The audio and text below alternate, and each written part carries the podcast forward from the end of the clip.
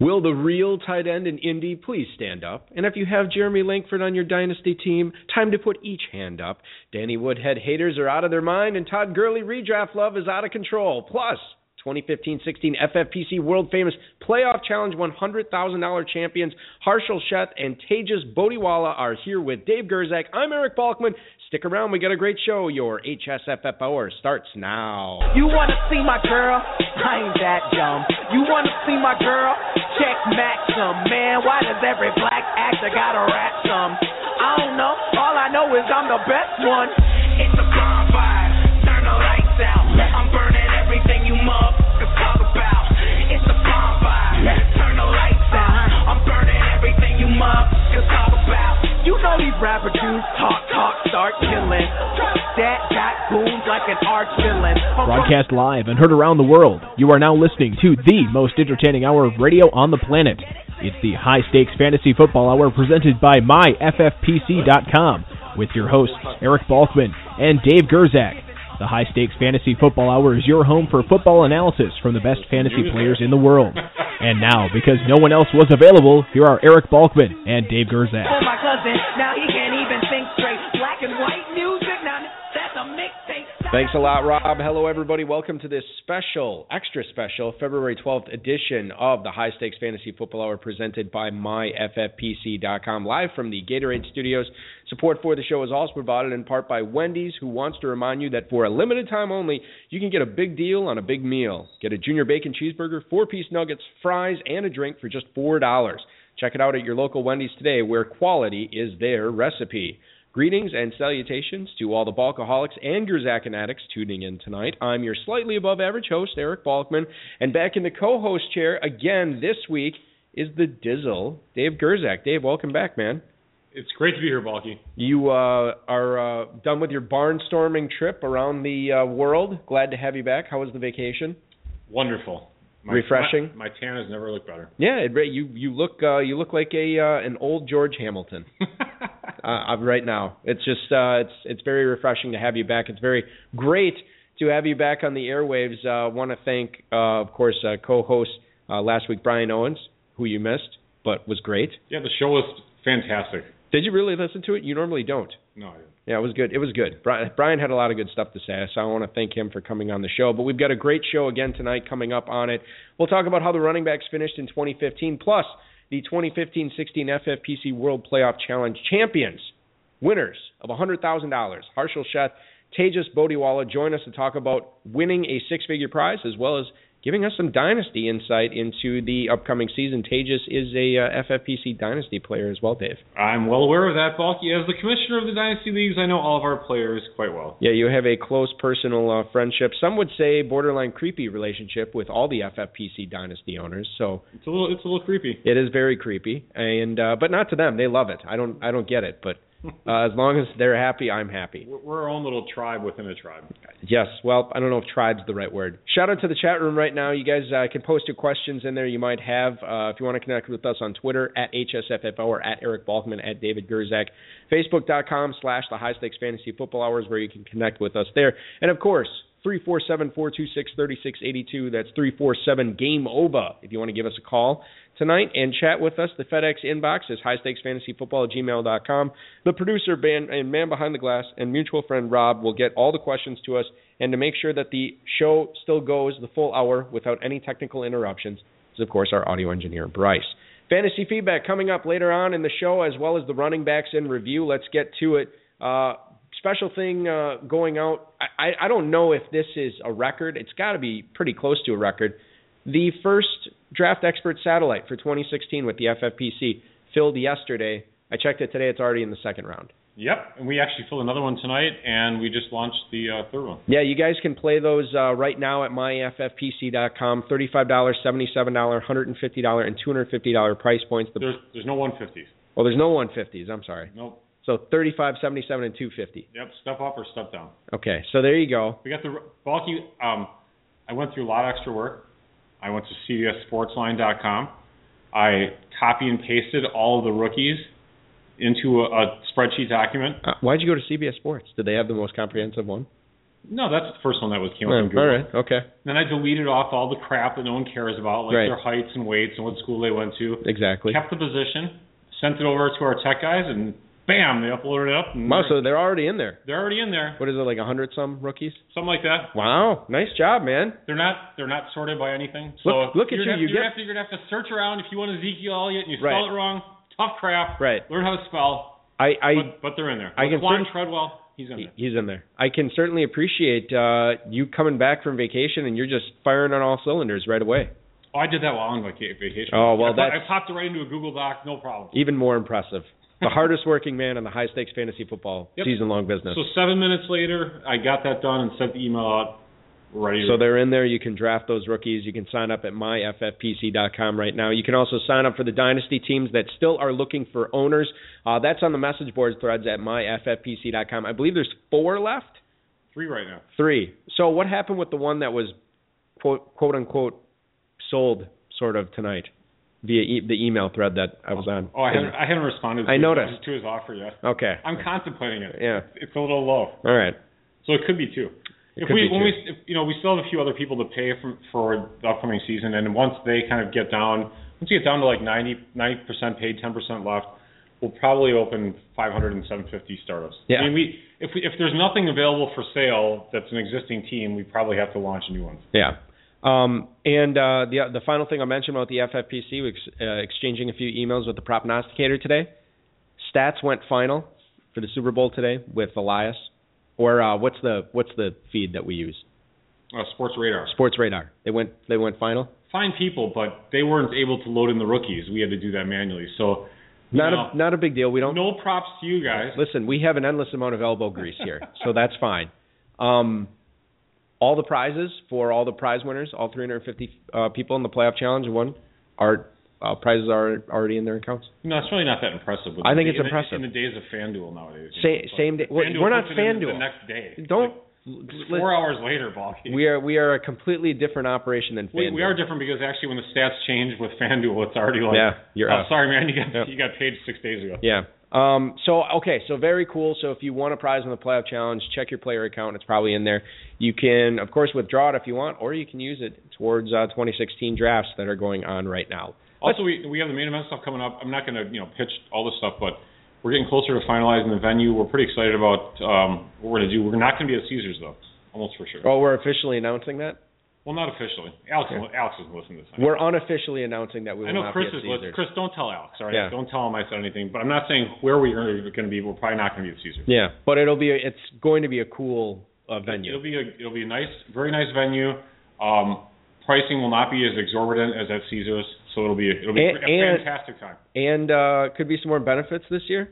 Yeah, Than last year? Be, we actually there will be benefits Okay, for sure. there there you go. So stuff that we didn't have last year, we're giving it to you. Who loves you, baby? Telly Savalas uh, on the show tonight. We're not we're not Trump, but we're, trying. Yeah, he's great. He's great.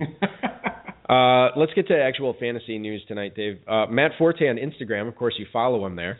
He uh, said that the Bears.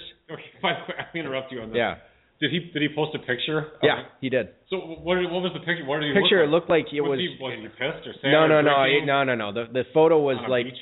No. He I think it was from his rookie year, or maybe it was the first time he ever took Soldier Field because he looked a little slimmer and he had his uniform on. He was like running out like onto Soldier Field. It looked like for the first time. It almost looked like an oil painting type type filter on it. I don't Okay. I don't know what filter it would be, but that's what the image. And he said, you know, Thanks I don't the wanna get into it, Thanks for but-. Okay. yeah. Okay, well now get into it now then. Yeah. The story. So obviously, uh, the Bears are not re-signing him, according to uh, GM Ryan Pace and Matt Forte. Jeremy Langford and uh, Ka'Deem Carey going to be the uh, the ball carriers in Chicago next year. you laugh. Well, I mean, because we've always ripped on Ka'Deem. Mr. Four eight six. Uh, there's another guy there too, and I can't. Th- it's it's somebody. Doesn't, doesn't yeah. matter. Um, I'll tell you what, Langford. If you own him in Dynasty, you're probably thrilled about this. I think they're going to bring bring in somebody, Dave, and I think it's going to be a significant cut into Langford's um,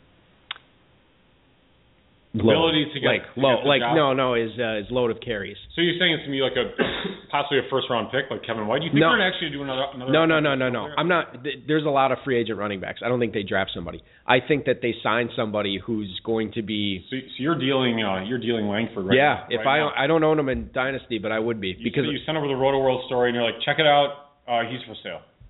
what? What? You, you send over like the story about Roto World. Hey, he's gonna be the starting running back here in my. Oh, if I owned him, yes, I, I would be doing that. Yeah, but that I would. my but, whole I, hypothesis. but I wouldn't frame it that way. I'd frame it like, hey, just um, you know, looking to see if, if anybody needs a running back, I could use an upgraded receiver. You know, all the while the elephant in the room is like, look, this guy's going to get like 60% of the of the workload next year. You know, it's Okay. it's not going to be he's not going to be what Matt Forte was in his in his heyday. Oh, so you're thinking that they're just bringing in some some other guy, not I think- in like Doug Martin or anything like that. No, that. like you know, no, like not like a Lamar Miller, Doug Martin type guy, but like a James Starks type guy, um, or, or somebody of that ilk that is going to be getting 30, 35, 40 percent of the carries there. No, like backup running backs do. Well, I mean, there's certain uh, look look at what what Langford did when Forte was hurt. I mean, he got a ton of touches in that offense, and I think people are going to think that that's what they're going to be in for in 2016, and I don't see that happening with him. Well, you know, ESPN's Jeff Dickerson uh, disagrees with you there. But Yeah, let's get to that. ESPN's Jeff Dickerson says that uh, Langford is the quote unquote heir apparent to Matt Forte when uh, the Bears uh, informed Forte that they would not resign him. Uh, Senorise Perry is the third guy there because Jacquizz Rodgers is a free agent. Uh, Langford had 324 yards and three touchdowns in two different starts that he made when Forte was hurt. Uh, okay, what, so so they obviously we're still talking about Langford. yeah. So so okay. Well, let's oh, let's flip it. We talked about Langford. Let's flip it and talk about Forte. All right. Rumors of him going to New England. I'll tell you what. I think that's fool's gold too. I think no matter where Forte goes, it's fool's gold because people are going to draft him in like the second or the third round, expecting that he can still churn out uh, a, a very very good season. And we're going to get to this in how many bad running backs or how many how few great seasons there were for running backs this year. People are going to think that Forte is going to be able to achieve He's that again. not going in the second round. He'll like in the fourth or fifth, probably. Okay, well, at that point, I would probably start thinking about him in the fifth round. But well, there you go. but I mean, look at what he's done the past couple of years when he's been healthy. I mean, he's catching the ball, he's pass blocking, he's He's he's carrying good, the ball. He's an excellent football player. He's out there all the time. yeah, he's great. So I I don't know. I this is my feeling that if you own Langford or Forte right now, this might be the highest value that they have. Unless Forte, I'll tell you this. Um, if Forte does sign with, with New England or somebody, You don't even need me for the show. You're just debating yourself. if if Forte signs with a team that it has sort of a quasi bare cupboard at running back, then that might be the time to deal him. But I don't want either of them on my team next year. Thank you, duly noted. Good analysis, Balky. I agree. Do you really, or are you just saying that because you want to move on? Uh, partially because I want to move on. And Forte, you know, you're not getting anything for him now, so you might as well just hang on to him for a while. You might you might want to just ride right off into the sunset with him and uh, then just shoot him at the end. Be a bag holder. Yeah. Yeah, I I wouldn't. I mean, that's fine too. I've I've long held that as a underrated dynasty um, I love it. tactic to use Yeah. against your lead, uh, teammates. Uh, Tampa Bay Times says that uh, Doug Martin's looking to hit the jackpot after he finished number two in the NFL in rushing. Um, Jason Licht, who is the GM for Tampa, says that uh, Martin and the team actually have a mutual desire to stay together. But uh, Rick Stroud, the beat writer for the Tampa Bay Times, says that they aren't really that close in an agreement. Martin is looking for DeMarco Murray money, about $8 million a year. He's 27 years old, doesn't catch a lot of passes. Somebody might overpay for him, but again, I think that with all the running backs that are going to be in the market, Martin might not get the money that he's looking for. Probably not. What um He should again. He should do one of my little Gerczak special deals and do a, a four-year, twenty million dollar contract with Tampa Bay and have it all be guaranteed for Yeah. the whole four years. yeah. Take your money, be happy with it, and then just don't get cut after the fourth year. Let's say Tampa re-signs him. Would you take him in the second round of an FFPC draft? You know that team's on the upswing. I would consider uh, him in that range. I he's will- not like you said though. He's not. He still loses time to Sims in the Right. passing game. So maybe not in PPR because you that you really need that. You need that. You need the PPR stuff. You just need those catches. I'd be semi excited if Martin leaves. I'd be semi excited for Charles Sims next year because again, I think Tampa would bring in somebody to go with Sims. But given all the positivity we've heard about Charles Sims the past couple of years from Tampa, and granted, it's He's looked pretty good too. it, it's sort of a new coaching staff, and Dirk Koetter has said that um, he loves Doug Martin and wants Doug Martin to be a part of it. Like he hasn't fallen all over self, himself talking about Charles Sims like Lovie Smith did. But um, it, if if Martin is gone and they bring in another guy, I think Sims could be a sneaky little guy next year for redraft. A dynasty, I, I mean, he's just whatever. You wouldn't get anything for him, but yeah, I I, I would agree. Okay, well, we're agreeing a lot tonight.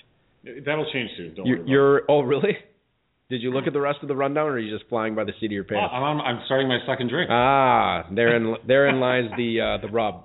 We have uh, Tejas Bodiwala and Harshal Sheth coming up. Uh, the 2015-16 FFPC Playoff Challenge champs joining us shortly. Before we get to that, I want to talk about uh, the tight end situation for the Colts right now. Very exciting. The Indianapolis Star uh, says that the Colts are more than likely going to sign Coby Fleener and let Dwayne Allen go out to free agency. This is reporter Zak Keefer's uh, thoughts on this that in a story he published today. Uh, Fleener has been durable, uh, catches more passes than Dwayne Allen. Allen mostly been the blocker in that offense the last couple of years. Rob Chudzinski is the new offensive coordinator for Indy, and he loves his tight ends, Dave. Chud does love the tight ends. He loves the tight ends. So, Dwayne Allen's gone next year. I think Fleener is going to be a guy that might be a little bit underdrafted. You think about the bad season that Andrew Luck had this year. You think about the bad season the Colts had in general. Uh, I, I think Fleener is the type of guy that you can get in like an FFPC draft. I bet you get him in like the seventh or eighth, and he yeah. he turns in uh, really good production. I think you know I hate to say it, but I think you might be right. I, I don't think. And you've never been a Fleener guy. I, I don't mind him, but I don't think he's going to be as undervalued as you think. I mean, with sharp players, I think he'll. People are obviously I mean, Luck's awesome. They're going to people are going to disregard. He used to be. They're going to disregard the injuries. Right. And then they'll acknowledge that Chud is, is a guy who throws the tight ends, so it's not a big deal. All right, so that is uh, that is uh, the situation we have uh, with with the Colts tight ends. Um, I'm excited about Fleener. I you interested in, in Dwayne Allen at all? I mean, I don't even know what offense he could get to where I'd be no, like I never thought Allen was that good, that right, talented of yeah. a player. He was always hyped up by other people, but I, I never really liked uh, liked Dwayne Allen. Yeah, I never really did either. Uh, anyway, let's get to uh, tonight's guest tonight. Uh, they uh, have come close, Dave, several times uh, in trying to win the uh, world famous playoff challenge. This year, finally hit it big. Hundred thousand dollars. They are the champions. Won, won it going away. 23.4 point victory, and I, you know what? I forgot to print out the the roster. I think I might have it memorized. This interview's to suck. You looked at the you looked at no, it'll be fine. You looked at the roster. At least I looked at the roster when it was done, and I was like, my goodness, it, this this These seems guys are geniuses. no, it seems like th- this like how could you not go with this lineup? Yeah, this is this is and the one, right? They were Obviously. the and they were the only ones who had it, and congratulations to them because they are one hundred thousand dollars richer. So please That's welcome pretty awesome. please welcome into the high stakes fantasy footballer making their debuts on the show. The playoff challenge one hundred thousand dollar winners, Harshal Sheth and Tejas Bodiwala. Guys, thanks for coming on the show tonight. Thanks for Thanks having for us. having us. Eric. We're uh, we're always excited to have a six figure winner on, and I, I know it's not two separate hundred thousand dollar prizes, but we have two uh, six figure winners on tonight, Dave, and that's the way I'm going to frame this interview. Oh. So it's it's awesome to have you guys on. Before we get to the fantasy football analysis, tell us a little bit about yourselves. Uh, Harshal, I'll let you go first. Uh, tell us what you do for a living, and then Tage uh, chime in after that. Sure. So again, thanks to Dave and Eric for having us on. Um, I'm originally from Toronto, Canada, and only moved to the U.S. in 2002 when I started med school in Philadelphia, and that's where I met Tejas, and he really got me into the whole football and fantasy football scene. And so now I live in Chicago, and I'm practicing medicine as a cardiac electrophysiologist, which is just a fancy way of saying that I'm a cardiologist that specializes in heart rhythm disorders. Well, so, so in other words, this this money is going to go towards just paying like your taxes for the year, probably, right? Taxes and paying back my student debt. Yeah. oh yeah, student loans. You know, Sanders. You know, if Sanders had gotten elected in the prior election, Balky, he would he would have that would have all gotten forgiven probably. For those of I'm you, gonna Probably. up politics. I was going to say, who, for those of you who had 19 minutes in the in the pool tonight of when Gerczak would bring up the election, you win. I'm sorry, I've been watching videos too much lately. That's all right. That's all right. Tage, what about you, man? Yeah, I'm a I'm a program director for a mobile banking startup, and uh, I also have my own startup, Yume, um, which I'm my co-founder, and I launched uh, the MVP beta version for last month. Um, I interned with ESPN in 2009 to 2011, covering the NFL draft with uh, Sal Paolantonio, and I think that's when Harshal started taking me pretty seriously about the football thing. so tell us about the startup a little bit. How do you spell it? U M A Y.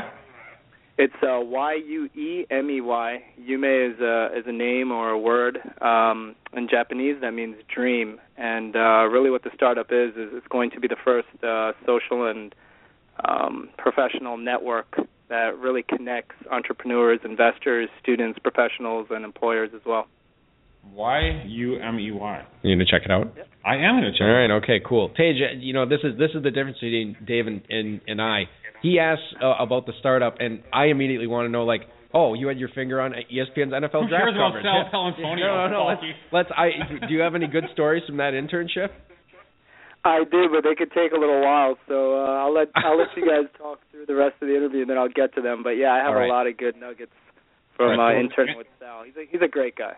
An- anecdote at the end, Ball. Yeah, I love that. But th- that we call that the button in the industry, Dave. Oh, is it? Yeah, that's the button. Okay, go ahead. I never took any of those communications courses, Ball. Yeah, should have trained. It up doesn't bit. show, man. It doesn't show. I'm a podcast professional. Harshal, with an 18 point Super Bowl lead, how was it getting together and watching the game? Were you guys confident, worried? Who'd you have going, by the way, too, since no one else knows? Cam Cam Newton and C.J. Anderson for the. Uh, All right, Yeah, Cam so- and CJ. So, um, aside from obviously every break imaginable going our way, we had a pretty steady climb up the uh, leaderboard after the first week, and we were, I think, in the 130th range or something like that. But we only had six players going the wild card weekend, and more or less everyone in front of us had seven, or some people had eight. So we were pretty happy with that. And then after the the divisional round, we moved up to 14th. Um, and after the Denver New England game, we were I think sitting in fifth because of the nice little touchdown by Gronk at the end there, and uh, and so him and I were on the phone pretty much the whole time during the Arizona Carolina game, and as Cam just kept getting more and more points, along with David Johnson, who we also had. Um, you know, I think around the second quarter we had we had taken the lead, and then it just kept expanding. Um, and and by the end, we saw that we were up 18, and that nobody really around us had Cam Newton either. So we we felt pretty good. And I told Tejas because, like I said, I live in Chicago and he's still in Philly. I was like, dude, you got to come out here for the game. We got to watch this together. And uh, within 30 minutes, he had a flight booked on Southwest, uh, and uh, and we were getting pretty amped up for it. So for the next couple of weeks, we were. I think I was probably a little bit more confident than he, um, but we were both probably um you know we recognized that it was going to take a lot for someone to catch us because looking at the teams that were behind us with unique rosters it was really there were three players that we were trying to fade and those were Greg Olsen, Emmanuel Sanders and Brandon McManus of all people um but we felt okay with Greg Olsen even though it was um you know double points and 1.5 PPR for the tight ends that um whatever he got was at least somewhat offset by Cam and we just didn't think that Denver would be playing a style that would allow for, you know, a, a really crazy game from Emmanuel Sanders. So I, I think that we were pretty confident, around 50% at least, that that we were going to hold on um, to the lead. And then one of my other best friends in Toronto, who doesn't follow football at all, football at all, he was the one that told me the breaking news that C.J. Anderson was starting over Ronnie Hillman, which was I think announced about an hour before the game started. So that obviously gave us an additional boost that that we were uh, not expecting, and and uh, and so we didn't have to sweat too much other than the Denver D, um, as it ended up being. But uh, but yeah, it was it was pretty exciting. For uh, for everybody out there, I do have the roster in front of me now, from memory, by the way. Cam Newton was job, th- thank you. Cam Newton, quarterback. Uh, C.J. Anderson and David Johnson were the running backs. A trio of receivers: Martavis Bryant, A.J. Green, and Doug Baldwin. The tight ends were Rob Gronkowski and Jordan Reed. Mason Crosby did the kicking, and the Kansas City Chiefs did the defending. Of course, Oh, they had that that big, yeah. big, big uh, opening uh, weekend really against the Houston Texans. Texans, yeah. There, well, remember everybody who had the Chiefs defense. It was like littered across the top of the leaderboard because Yeah. it was the first game, you know. So very exciting, awesome stuff uh, that you guys were able to put uh, such a winning, uh, uh, a great lineup together that ended up winning it all, uh, Harshal. But Tage, t- tell us uh, a little bit how you guys worked together and assembled these lineups because this wasn't your only lineup that you had. You had several rosters for the playoff challenge. Tell us a little bit about the process of you guys working together and forming these. Sure. We we generally start the process around week 15 of the NFL regular season, and after we have a preliminary understanding of what teams will make the playoffs and potential seeding. Um, once the NFL teams are finalized, we move forward in discussing matchups and possible outcomes and sifting through any hard-hitting, uh, quantifiable data we can get our hands on. And I'm not talking about the fluff data or stats you might see on ESPN or Sports Center when they try to go inside the stats or anything like that, but you know, more detailed. For example, when wide receiver X was lined up in the slot versus cornerbacks of Y caliber, how did the wide receiver fare? How did the team's nickel cornerback fare against similar wide receivers? We'll try to break down every statistic and just go back and forth for about two weeks, predicting outcomes, flushing out every potential scenario, and ensuring we diversify our teams with players we feel have the best chance to advance in the playoff challenge. Um, once we finalize a list of potential players, we create a spreadsheet to help select and you know really illustrate our rosters. Uh, this also helps us understand usage of players across our teams. So entering the rosters on FFPC is always a rush, but it's great working with Harshal. As, as him and I have similar thoughts on 99% of things in life, and let alone one of our greatest passions, football. So it's a pretty seamless process. That's pretty crazy, Balky. I uh, I got to try this I, this I whole spreadsheet thing that everybody keeps talking about every every week on the show. We get like, hey, how'd you win on this money? Well, I have these things called spreadsheets. I got to try it out. Yeah, like Lotus one two three. Yeah, I'm on Notepad. Does that not work? Like Notepad has always been what I've always used on the computer. That's old school. Harshal, let's talk about your uh, wide receivers from Pittsburgh. I mean, you chose uh, Martavis Bryant over Antonio Brown. Um, I'm sure you know Brown was probably 70% owned or something in that neighborhood. And then uh, also talk to us about uh, why you took the Chiefs defense and why you went that direction. Yeah, so picking up where Tage was uh, talking there, we look at all the projections of the matchups, and we were pretty resolute about three of the four wild card games. We thought that Seattle and Kansas City would advance, and we actually had Washington beating Green Bay, which is why we had Mason Crosby instead of an offensive skill player from Green Bay. But um, as it turned out, Jordan Reed did just fine for us. When it came to Pittsburgh Cincinnati, we were favoring Pittsburgh to win, but it was closer towards a 55-45 kind of spread. And we actually felt more confident that if Pittsburgh beat Cincinnati, that they would probably beat Denver, um, and that obviously was was wrong. But um, we we definitely wanted offensive players on both Pittsburgh and Cincinnati to be able to withstand whichever team advanced. And once DeAngelo was effectively ruled out, we were left with looking at Bryant, Brown, and Heath Miller. Um, and we really wanted to find a way to fade Brown because I think in our past experiences over the last four years, where I think the last three years we've been top 50 or something of that sort, um, it really ends up being that there's one wild card kind of player that separates you either for better or worse. And a couple of years ago, as an example, we we definitely on all of our teams that we entered, we faded Calvin Johnson against Saints because we thought that the Saints would win and hoping that Calvin wouldn't do anything. And of course, he went for like 12, 202 touchdowns, and that buried us um, on most of those rosters that we did there. So it can work both in the you know in your advantage and disadvantage at times. In this one, we we wanted to try and fade Brown, which sounds strange because he's the you know wide receiver 1A or 1B in both actual and fantasy football, um, and especially the way that he performed in the past in the last 10 weeks of the season, it was it, it was we felt fairly confident that he was going to show up, like you said, 70. We thought it was going to be closer towards 80 or 85 percent of the rosters across the board, and so um, looking closely, it was we were a little benef- um, we were, we had a little bit of a benefit that they were playing Cincinnati, and we had a couple of templates to look at. And Cincinnati did a pretty good job during their two matchups in the year of double covering him and just basically saying, you know, beat us elsewhere. And I think both those games, Heath Miller had like 10 catches or something and especially with their run D being a little bit more um, exposed than their their pass D, we thought that there was a chance that they would still be able to blanket Brown, and for the most part, they did in that game. I think he just had he was seven for hundred and something, but most of that came on on a on a seven yard slant pass that he took 60 yards almost for a touchdown, and I think that the Steelers knew that they were not going to be able to force feed Brown this whole game, and and earlier in the week leading up to the uh, wild card game, I think Ben had called up Martavis Bryant, who who has all their measurables to be one of the best receivers in the NFL. And so we took a little bit of a plunge of uh, or a leap of faith there with Bryant, but it was more a reasoning of trying to f- find a reason to to fade Brown.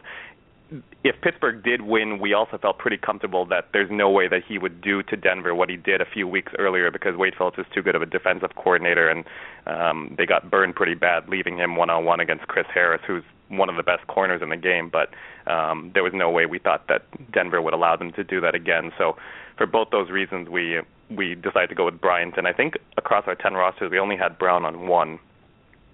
That was a calculated risk that uh, that ended up paying off big time. And let and let's face it, Dave, seven catches for 100 yards. That's basically blanketing Antonio Brown in this day and age, the type good. of season that Pretty he's good. had Yeah. uh, last couple of years.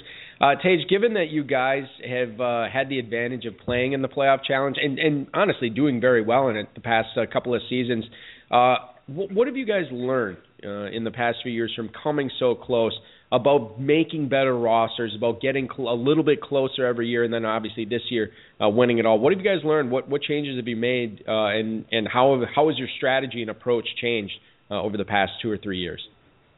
Yeah, that's a really good question. I'm probably going to answer it by rattling off a bunch of metaphors, but um, I would say the most important will be the last I discuss. Um, to be successful in fantasy football, you can't rely solely on luck. Uh, we all know that luck plays a part, but you have to dive headfirst into analysis. Uh, start the process early, and then end the process when you've reached analysis paralysis. Uh, analyze and review until your eyes can't bear looking at stats, matchups, and any abstract scenarios, and after you've completed your due diligence, don't be afraid to go against the grain and, and rely on your instincts. Um, one of my favorite fantasy football players, who I'm very fortunate to have as a fantasy football mentor of sorts, is uh, Henry Muto, and uh, Henry always tells me to rely on instincts. Um, success in any aspect of life really is parts talent, hard work, competitive drive, uh, knowledge, belief, luck, instincts, and, and tuning out the noise. And that's what I say is probably the most important thing is the conviction to stay true to your picks is the greatest success factor in fantasy football, in my opinion. There's always a lot of noise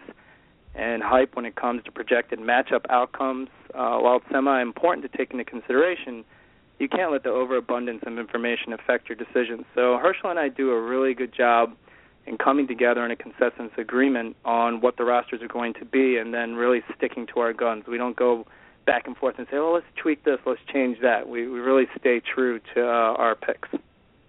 Tage, a follow up question on that, based on what you just told me, and we've had uh, Henry's been a guest on the show a couple of times of uh, the utmo- utmost respect for what he's been able to do, winning all these national contests, coming actually very close to going back to back in one uh, this year. He's won a ton of money, and based on what you said about trusting your instincts, trusting your convictions, making sure that you have the right players on your roster, would you say that the strategy of going out and getting your guys is something Oh, that God. high stakes fantasy players should be doing? Are we still doing this in Yes, we're still doing it. We're We're still doing doing it. the get your guys crap. yeah, Tage, what do you think? Getting your guys, good strategy or bad strategy? You know, he's a huge advocate of having Dez Bryant on every roster imaginable. And Henry, I'm sorry if I called you out on this, but everybody knows that Henry's a huge fan of Dez. Dez obviously had a very down year, but Got his guy. again, he's a huge proponent of having his guys, and I think that that plays a part into it because from a mental aspect, you know, you want to root for players that you truly love. I think sometimes we diversify our team so much, I can't even keep track of who I'm rooting for in games, and then I end up disliking almost every player when I'm watching them. So. I, I do believe in part that you have to get some guys that you truly believe are game changers, and if you're a huge fan of them, yeah, that's an added bonus that you can actually root for that player during your games or your weeks. I think Just in, another- in, in addition in addition to that though, I think there's something about getting the player that you want within a reasonable um, you know, period of the draft or, or if you're doing a trade or whatnot, because I think that you have to be cognizant of the value uh, and you can't reach too far because while it's fine, and dandy to get who you want, that may leave you exposed elsewhere if you're reaching a little bit too much. So, uh, you know, I like getting the players that I that I've targeted as well, but um, I, I think it's within reason to to a certain extent as well. Yeah, of course, that's of course. But go, goes without saying. Goes without saying. Whatever, Balky. I'm just saying. That's you, a very good point. Listen, we have a couple of six-figure winners on here that have just agreed with my personal philosophy on fantasy football. I think only one actually uh, agreed there. Harshal, to, Harshal totally agreed. He just put the caveat in there, and I just, to me, that goes without saying. Is obviously you have to take value, and you're not going to go out. Who drafted Devonta Freeman in the first round this year? You know what we should have named our podcast? We should have called it The Noise. The noise. Because that's what we are. Yeah, we We're are noise. Just a random crap that no one should listen to. How about you create some more right now? All right, so Harshal, uh, how did you do in your regular season leagues this year? So uh, not so good. I um, I, I, I, the reason I haven't played in the FFPC regular season leagues is because I've always tried to stick with just two leagues. I think um, it's been better for me um, to not be too spread out. But with that said, in uh, in one of my favorite leagues, or of the two, my favorite league, the PTI with some of my best friends, um, I had come in with high hopes and. Uh, littered with injury throughout the year, and I ended up actually last place in the regular season Um, and I won the consolation round, which is giving me the first pick for next year because it's part dynasty nice. format. Um, but I, I definitely bemoaned my luck throughout the year and wondered why I was getting such such crappy luck. But uh, suffice to say, I'm happy that things turned around and that uh, that I won this thing. Well, you know, Balky, I, I have to make a, like a, a little bit of a gambling comparison. I know that we're this is a skill game. Whoa! But I, I I have to throw out this If- if- comparison if you right have- now. It's like if, this is you know the, the whole playoff challenge. Like if you have a bad week with your bookie, this is like the Monday night game. This is like you got to. Oh, if yeah, you yeah. have that bad season. It's like, dude, we got to get more playoff Yeah. challenge teams. We got to Yep. roll it, roll it in there. Playoff challenge magic. I don't have to pay them I till mean, it- Wednesday. Yeah, that's the way. in, in my other the- in my other league, which is a non PPR pure auction league, I drafted Ben and then my receivers, and this is a 12 man. My receivers were Julio, Hopkins, Demaryius Thomas, and Amari Cooper. Good um, I lord. purposefully I purposefully went thin on running back and grabbed DeAngelo, um, and I had and I drafted Tyler Eifert. So Mm. you would think that with that setup, uh, it would be pretty good. And, and for the first seven or eight weeks, I was in uh, I had top points, and I think I was second in the regular season. But then I dropped Ben after week three when he got hurt, thinking that nobody would pick him up and I can get him back in a couple weeks, and that was a fail. I dropped DeAngelo the week that Le'Veon then got hurt. Um, so that hurt me. Tyler Eifert coming down the stretch got injured a few times. Demaryius and Amari Cooper kind of faded through the back end of the season. So, um, you know, it, what what looked like it was going to be good on paper didn't pan out come playoff time in that league. I, I definitely did well still there, but not uh, not champion. So, it, it's okay. I mean, it happens. You you have good times, you have bad times, but uh, um, I think as long as you're true to your strategy, then then you you just trust the process. And winning hundred thousand dollars in the playoff challenge always softens the blow from a subpar regular season as well, for sure. It does. Let Let's uh, shift uh, and talk a little bit about uh, dynasty here, Tage. You you actually have uh, Lamar Miller on both of your FFPC dynasty squads. Looks like he is going to be out on the free agent market. Uh, with uh, with him being out there, are you shopping him around your league, seeing what other owners are doing? Or are you just kind of sitting on him right now um, and and taking it day by day, see where he lands, and then gauge his value? You know, I'm receiving some preliminary offers for Lamar Miller, and obviously people are trying to lowball me on his value. I'm a firm believer in Lamar Miller. I, I actually think that he could be a top tier, uh, maybe top five running back in the NFL, so long as his usage is aligned. But Lamar Miller is one of the most frustrating players in all of fantasy land. I mean, incredibly talented, averaging over five yards per carry in each of the last two seasons. He's a home run hitter. I think two years ago he had a 95 yard run against the Jets in Week 17. Last year, or this past season, he actually had the longest run amongst all running backs with 85 yards as well. He's a top five running back in the NFL in 20 plus yard plays. But his usage really was the issue in Miami, and I was shocked that they didn't run him into the ground in a contract year. Um, it seemed like when Miami committed to running the ball in Miller, they won. He's obviously a pending free agent, as you touched on, and will most likely be the most coveted running back on the open market. Um, I just think he needs a chance, and he stated that his usage will play a large part in where he signs. So hopefully it's Houston, Baltimore, Dallas, or maybe even the New York Giants. I mean, that team would have an insane amount of speed on the offensive side, obviously with ODB and then Miller, and hopefully they can draft another receiver to go across um, ODB as well. But I'm not trading Miller. I I acquired Miller uh, last off season and a first round pick from Marshawn Lynch. So I'm happy that I sold on Lynch uh, right at the right time. So that worked out well. Very, very good. I think there's a good chance. I think there's a good chance Lamar Miller ends up in Jacksonville. really for the I think Jaguars. so. Why, why do you say that? T.J. Yeldon? I, yeah, well, I think that they're looking at T.J. Yeldon uh, as probably their their go-to, but Lamar Miller a um, change of pace back. I, I've heard a lot of rumors coming out um, that Jacksonville's going to be heavily interested and potentially offer him somewhere in the range of three for three years for 12 million, and and uh, obviously the Giants and, and Houston look like ideal scenarios, even potentially Dallas as far as places that would seem like a natural fit. But I'm hearing a lot of rumors about Jacksonville right now. Dave, I, you, you'll, I'll let you ask the next question, but I will say one advantage of Lamar Miller to Jacksonville saves on moving costs. Would not cost that much money to move his stuff from Miami to Jacksonville. No, no state income tax. And and Lamar Miller went Still. went to the University of Miami, Very so staying in in Florida as well. and the dumbest coach of all time is not going to be there, Joe Philbin. The second dumbest coach, Gus Bradley, will be there. I'm just kidding. We've He's- we've he's great. we, we have uh, we've denounced Philbin for Well, Philbin for, was- for years what- and years. you guys- I think everyone did. Yeah, you, unbelievable. and you you guys ten carries for 100 yards and a touchdown, Lamar Miller. Right. Second half, two carries. They might lose. Yeah, So it, it worked. As a game flow, we just didn't think that uh, Lamar Miller was uh, was the right guy to go to in the second. You know, it's he funny. Yeah, that's, how he talks. You guys don't realize this, or maybe you do realize this, but Dave and I actually live uh, about 30 miles uh, southwest of uh, Green Bay, and we, we, I mean, we were privy to what Joe Philbin did up here as the offensive coordinator and quarterbacks coach before he went to Miami. And when he got hired, I don't think we've ever talked about this, but for when he got hired as the head coach in Miami, I was like, what? Really? Yeah, they're, they're going with that guy? Yeah. So uh, to to me, I wasn't at all surprised that that he failed down there, and and again, I was not at all surprised that uh, he was fired after Lamar Miller, you know, plays very well and they win football games, and then they go away from him and they lose. Like uh, to me, that's so clear. Like what? Who's the guy calling the shots there? Hard you know? Knocks was great too. I mean, you just get just. Oh, see remember him- with him with Ocho Cinco Oh, down there too? so- oh God, it was great. Anyway, so um, Tage, one of your running backs on your dynasty league uh, teams does have a big opportunity. That's Matt Jones in Washington. Uh, what do you think of him going into the 2016 season? He was pretty highly. He was actually considered to be a little bit overdrafted going in the third round of last year's draft, but they had that alcoholic general manager that they brought in, and uh, Yeah, but he's actually super talented. What's The, his name? the, the general manager or the or Matt Jones? Both. Oh yeah, Scot McCloughan. Yeah, there you go. Yeah. I don't even know where the question yeah. went. Let's just talk talk about Matt Jones. Talk about Matt Jones for a minute. Yeah, I, I think Jones has a great opportunity in front of him. He just needs to work on his ball security. You know, he has a chance to be a tier one or two back with his three down uh, potential. He's a good receiver, solid blocker, but again, he really needs to take care of the ball. I mean, his fumbling issues are just crippling him in terms of potential and, and playing time. Uh, if he can work his fumbling issues out, I think he'll be a great fit for the all of a sudden physical Redskins. They're getting pretty big up front, and uh, they're going to want to pound the ball to protect Cousins as well. He's not the biggest guy. They've built a good offense around him, featuring a you know dynamic uh, tight end in Jordan Reed. When he's healthy, I, I really think it's just one one A between him and Gronk.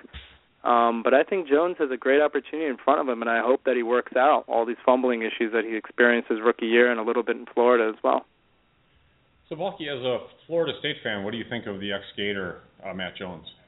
Well, you, know what? Oh, Here, here's what's funny, and this is a Kentucky story that we'll branch off from this. I, I was never really on him all that much this past season. I was just like, eh, whatever. You know, I, I had the opportunity to take him in Dynasty, and I didn't. Um, then when we got to Kentucky and Louisville, Brandon Hake and Shea DuBose, who have won a lot of money, they were taking him Matt Jones all over the place, like every single job. I'm like, what am I missing on Matt Jones? So then, honestly, Started sweating him a little yeah, and th- yeah, and then when he started, he had those really good games early on in the season. I wasn't at all surprised at that point. For, from you know, not from totally missing. Did, did you draft him at all then? like one team at, the, end, At yeah. the end, But like we're we're in so many leagues with them, it was tough to get him. But like, yeah, and it wasn't. I mean, again, a, a lot of talent, We'll get back to the interview in a minute, guys. a lot of talent, home run hitter. Tage is right. Got to get the fumbling under control. You're not going to get on the field if you keep fumbling the football. Yep. Uh, we do have one t- uh, time for one email. I know we're we're uh, we're keeping you guys a little bit long, but I do uh, want to bring this one up. Uh, it was an interesting um, one from Jay in Passaic, New Jersey. Uh, he writes of these biggest early round busts, who is most likely to rebound and return first round value? C.J. Anderson. He lists four guys here. C.J. Anderson, Jeremy Hill, Eddie Lacy, or DeMarco Murray. Appreciate the response. That's Jay in Passaic, New Jersey. I'll throw it to Harshal first. Uh, C.J. Hill, Lacy, or Murray, who is most likely to rebound in 2016? I think least likely first is Murray. I think that he really benefited from the Dallas offensive line, and his usage uh, last year was such that I don't know that he's going to be able to recover. Plus, they have Ryan Mathews, so it seems like it's still a timeshare, and I don't know that he's going to do a whole lot better. Eddie Lacy, um, you know, they want him to lose 30 pounds. Whether or not that happens, and or uh, that he gets sort of uh, back into the flow of things like he did in 2014 or not is yet to be seen. Obviously, getting Jordan Nelson back is going to help the entire offense, including whoever does emerge as the running back there. So he's possible. Um, C.J. Anderson, I'm, I'm high on, so I think that he's probably going to be my answer. But I wouldn't discount Jeremy Hill. He's coming into a contract year, and you know everyone was very high on him, myself included, coming into this year. Um, and everyone thought it was sort of the end of Gio Bernard, but um, he seemed really devastated by uh, the fumble that uh, that occurred in the game against Pittsburgh. And coming into a contract year too, I think he's really going to be out to um, get back on the field in, in tip-top shape. And hold on to um, his spot in the league really because if he has another very down year in that offense, it's possible that he won't have a job with Cincinnati going forward. So I'd probably say C.J. Anderson and Jeremy Hill, um, and and then Lacy and, and definitely Demarco last. Tage, where do you fall on that? Uh, do you agree with Harshal?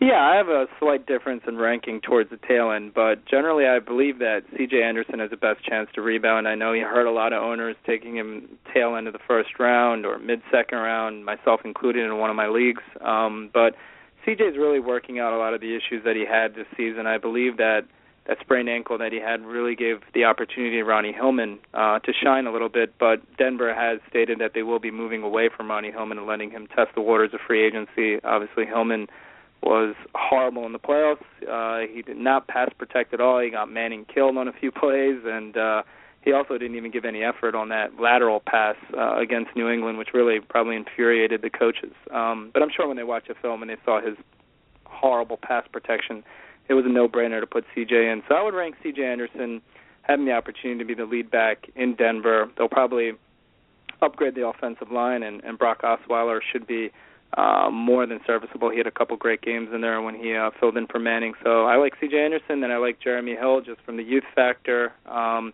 he proved to be a dynamic back towards the tail end of his rookie season. The last eight games, I believe, he led the NFL in rushing, and he also had the uh, tied for the most in yards per carry with uh, Lamar Miller, I believe, in the second half of his rookie season. So I really like Jeremy Hill. I think he'll bounce back. Um, it's going to be a little bit more of a 50-50 situation in the beginning with Giovani Bernard because Bernard offers so many things from the receiving perspective that Hill simply can't. Uh, he's not as dynamic as Bernard, but Bernard's got to be, you know, he's he's also got to be aware from a health perspective where he can take hits, where he needs to get out of bounds, and everything of that nature. He's almost like a mobile quarterback in my opinion. He's just really small.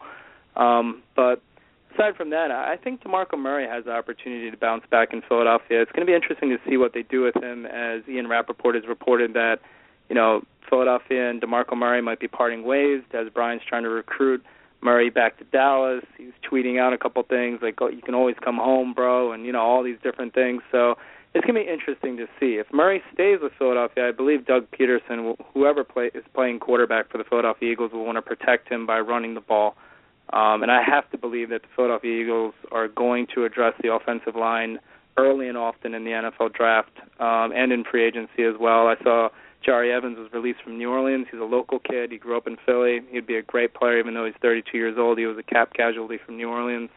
I think he'd be a wonderful fit along the line. Uh, plug him in right next to Peters at left guard and get one more serviceable year out of Peters. I think Murray has an opportunity. I'm not a believer in Eddie Lacy at all. I believe that anybody who can't uh, really stay with the rigors of staying in shape in the NFL uh, doesn't really have a chance of success. So Lacy would be my least likely to bounce back. You know, I'm going to ask you your final question, guys, in just a second. But talking about Eddie Lacy, Balky. Yeah. You know, back when he was a rookie in the NFL, he was fat, yeah. and he had that fat picture that I posted, and I predicted he'd be, you know, he's fat out of shape, he was going to suck and blow it in the. I feel like do I get credit for him now sucking? I mean, I feel like I'm the guy who predicted the mortgage crisis in like 2005 into 2006, almost like Michael Burry in, in, in the you know the Big Short movie. But but I you know I, I kind of called it a little bit early. Do I get credit for that or what? Don't talk ill about Eddie Lacy yet. Don't bury him yet.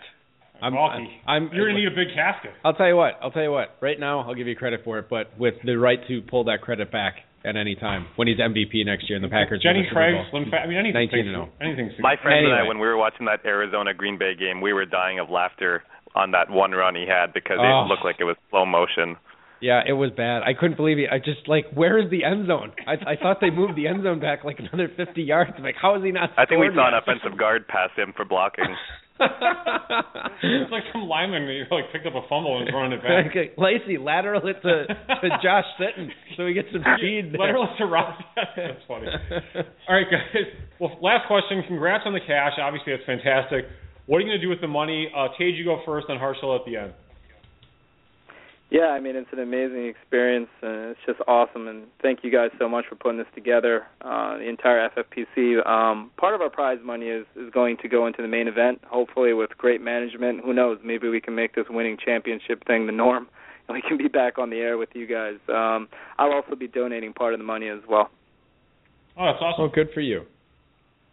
Uh, as for me, I'm going to try and spend some money so I can be better in my other league, the PTI, with uh, with my friend uh, Salvador Carranza as the best commissioner, and coming for the championship to you, Somel I know you're out there listening, but I'm not going to let you be champion again next year. So hopefully I'll be a little bit better there. But in all seriousness, um, my wife and I are expecting our first child in a couple months, so a lot of the money is going to be going towards those preparations as well as uh, starting a college savings fund for him, um, and then going to buy the wife a little extra gift there and uh probably buy myself a Vontaze Burfict jersey because without him knocking out Antonio Brown, we're probably not uh, talking to you guys here today. well, that was I one hell of a hit, man. That, that's great. That's great. That's great stuff. Listen, guys, congratulations on on the hundred thousand. Good luck in your leagues next year. Harshal, good luck uh, on the upcoming uh, a baby into your family. That's that's very awesome. Congrats there. Uh, and good luck in the main event next year. And we listen, you guys win it all. You're open ticket to come back on. We'd love to chat with you again. This Paul- was a lot Paulky's of fun. already rooting for I'm you. already rooting for you. You're the you're the you're the team I'm pulling for in 2016 uh, for right There you now. So so thanks for coming on the show, guys. Appreciate it, and uh, enjoy your weekend. Awesome. Thank you. Thanks, guys. Harshal Sheth, Tejas uh, Bodiwala coming on the show tonight. Awesome stuff. Playoff ch- playoff challenge champions. I always um you That's know a lot of prep work. That's impressive. yeah they they definitely do a lot. Do you remember when I can't remember was it 2011 or 2012 we had Kelly Wilson come on the show after she won the play. I was ice fishing. Uh, and you were doing the show, and then I was kind of calling in remote. Uh, yes, I remember that show vividly. Yeah, yeah, yeah. So, and she came on. Do you remember it? Yeah, I remember it. Thank you very much. And I was like, my, and she was a big Eagles fan. Uh, she's, uh, I was she no, she was from Detroit. No, she was from Michigan, not Detroit. She's from Michigan, but she was a big Philly fan. And uh, I was like, my goodness, you know. And you can, she had like a a cursory knowledge of the NFL, Mm-hmm. and uh, but still just stuff happened. I think that could have been the Sproles year, Yeah, where it was- Sproles went crazy in the and her playoff husband, her husband was putting in teams, Right. and she's like, "Oh, I want a team." Yeah, she's was like, "Oh, you're playing fantasy football again. I want that a was- team." that was Yeah, great. And then uh, she ended up winning it all. But anyway, so so we go, we have that spectrum where it's just like not not that she got lucky, but it was is a more hands off approach. These guys are very hands on, right. and they've gotten progressively better every single year. Hundred thousand dollar payday. Yeah. Let's get to uh, running backs in review. I don't know if we'll have a time to hit all the talking points. If we have to do a part two next week, we'll do a part two next week. I was, you know, like when Rob and I prepare stuff like this, we go over it and we try to like glean the best nuggets out of it, you know, and, and find out what are the best talking points, what are the things that people really want to, um, you know, what what they're wondering about. There was an endless amount on Okay. on running backs this year. I just Let's I could not out. believe it. Let's start right up at the top, Dave.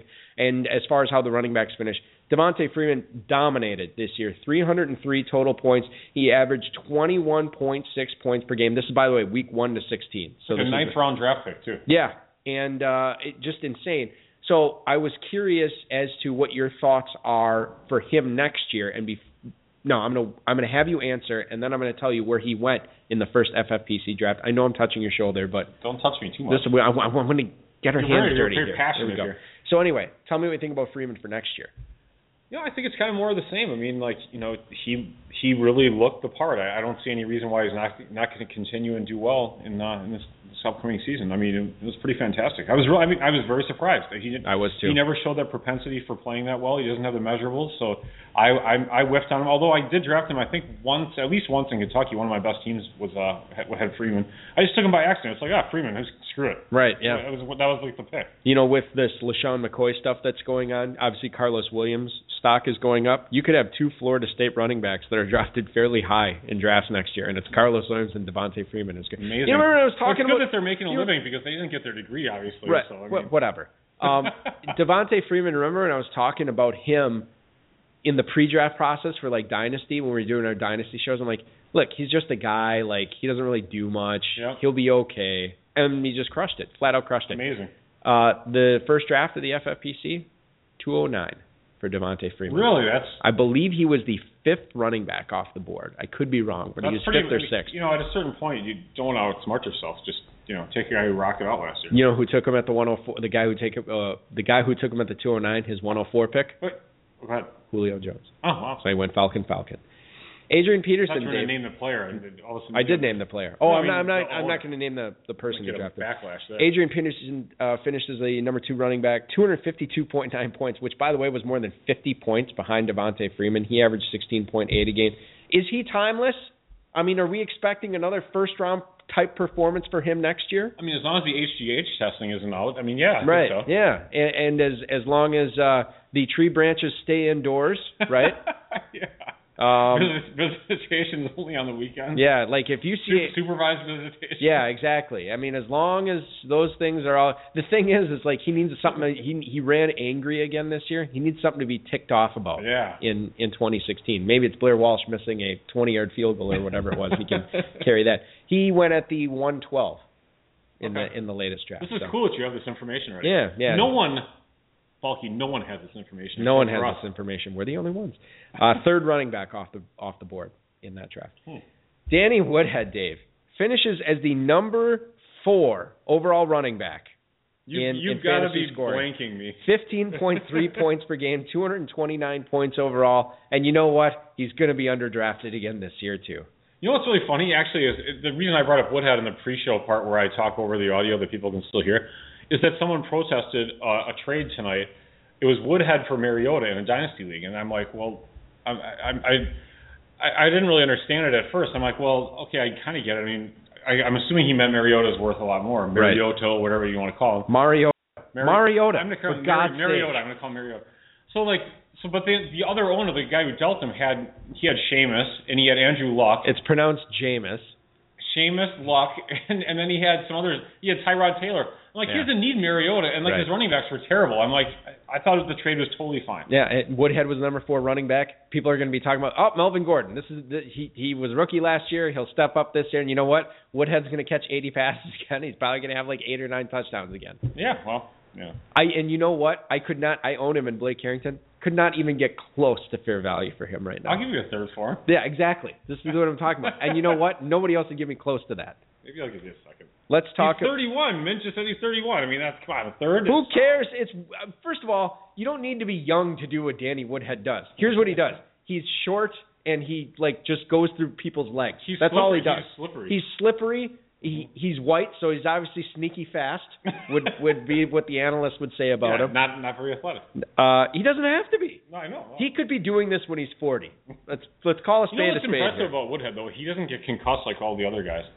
Because you can't tackle him. You can't get a square yeah, hit on him. Edelman gets concussed. You know, Amendola gets concussed. That's because they go over the middle. I mean, they're they're well, he they're, does too, but he kind of you know slithers through the middle. But no, he's, but he he's he flares out. Like he doesn't. I mean, he there's Let's always talk- a okay, sideline. All right, we're getting uh, well, Lamar Miller though, the free agent that no that Miami's letting go is, is number five running back. Yeah, uh, and and think That's about under, how underutilized. I think about how he was underutilized. If he was used properly, eh, you're not that good. You're If- number you know five running back in the NFL. if he was used properly, he could have been the number two running back Mhm. in, in and he'd be a free agent this year, which boggles my mind. Of course, Doug Martin finished second in the league in rushing, and he's a free agent too. Tampa seems to be that uh, they're going to let him go. Yep. Um, let's talk about potential potential first rounders. David Johnson, Todd Gurley.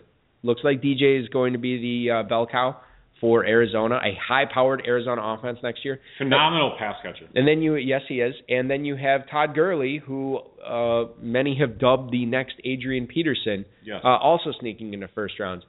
When we get to September in Vegas for the main event, are are these guys going to be cemented into the first rounds, assuming that they're still healthy at that point? Absolutely, hundred percent. Okay, interesting that you say that because David Johnson did not go in the first round of well, this draft that we those just guys did. are silly. I don't even, you know, honestly, I, I, I shouldn't I say think you know it's not totally known yet, but I think that he should. but still have Andre Ellington there. I mean, yeah. Well, I mean, say what you will about Ellington, but he made some big Well, I plays, will. and maybe he is finally in the role that he needs to be in. Not the role where he's carrying it 20, 25 times a game. The role where he's out there touching the ball 10 times a game and he can explode that way. You know what I mean? He and he, he's not exposing himself to this added injury risk. Arizona loves David Johnson. They loved him heading into the draft process. They loved him after the draft. They loved him when he was playing, and they gave they've kept giving him every opportunity to play and play and play. I mean, he to me is, truly looks like a workhorse. And then you know the Rams. I mean, they loved. I mean, their coaching staff just gives out carries to running backs like Right. crazy. Yeah. it. And and with uh, Gurley, the, you know, being part of the move to Los Angeles, uh, obviously uh, they're going to want to uh, um, showcase them any way they can. To And he's the only good fans. player on the damn team, for God's sakes. Uh, drafted as the number two running back uh, Nice. in this in this draft, So like the have to- 107 or 108 or We something will have like to that. finish this up next time. By the way, Dion Yeah. Lewis uh, RB 41 this year, but he averaged 17.45. Yeah, he's he's another per guy. game. I'll, t- I'll tell you what. We'll talk about. We're we're going to put a pin in in the running back uh, discussion, um, and we'll talk about it next week uh, on the show. We'll we'll uh, we'll do our running back review part two, Electric Boogaloo, next week. So that's what what we'll have uh, for you on the show. Uh, I want to thank uh, Harshal Shash, uh, Harshal Sheth. I want to thank. Uh, Tejas Bodiwala for coming on the show tonight. Congratulations to them. Congratulations to everybody who cashed in the playoff challenge this year, our final event of the season. Very awesome. I also want to thank Wendy's, Gatorade, FedEx, the FFPC, Rob, Bryce, and most of all, all of you. We will be back next week. Remember, sign up for the FFPC Satellite uh, League, uh, Draft Experts League today. Also sign up for the main This event. has been another episode of the High Stakes Fantasy Football Hour presented by MyFFPC.com that was broadcast live and heard around the world. Eric and Dave will be back next week with more analysis, interviews, and advice from a guest much smarter than they are. Thanks for listening, and we'll talk with you again next week.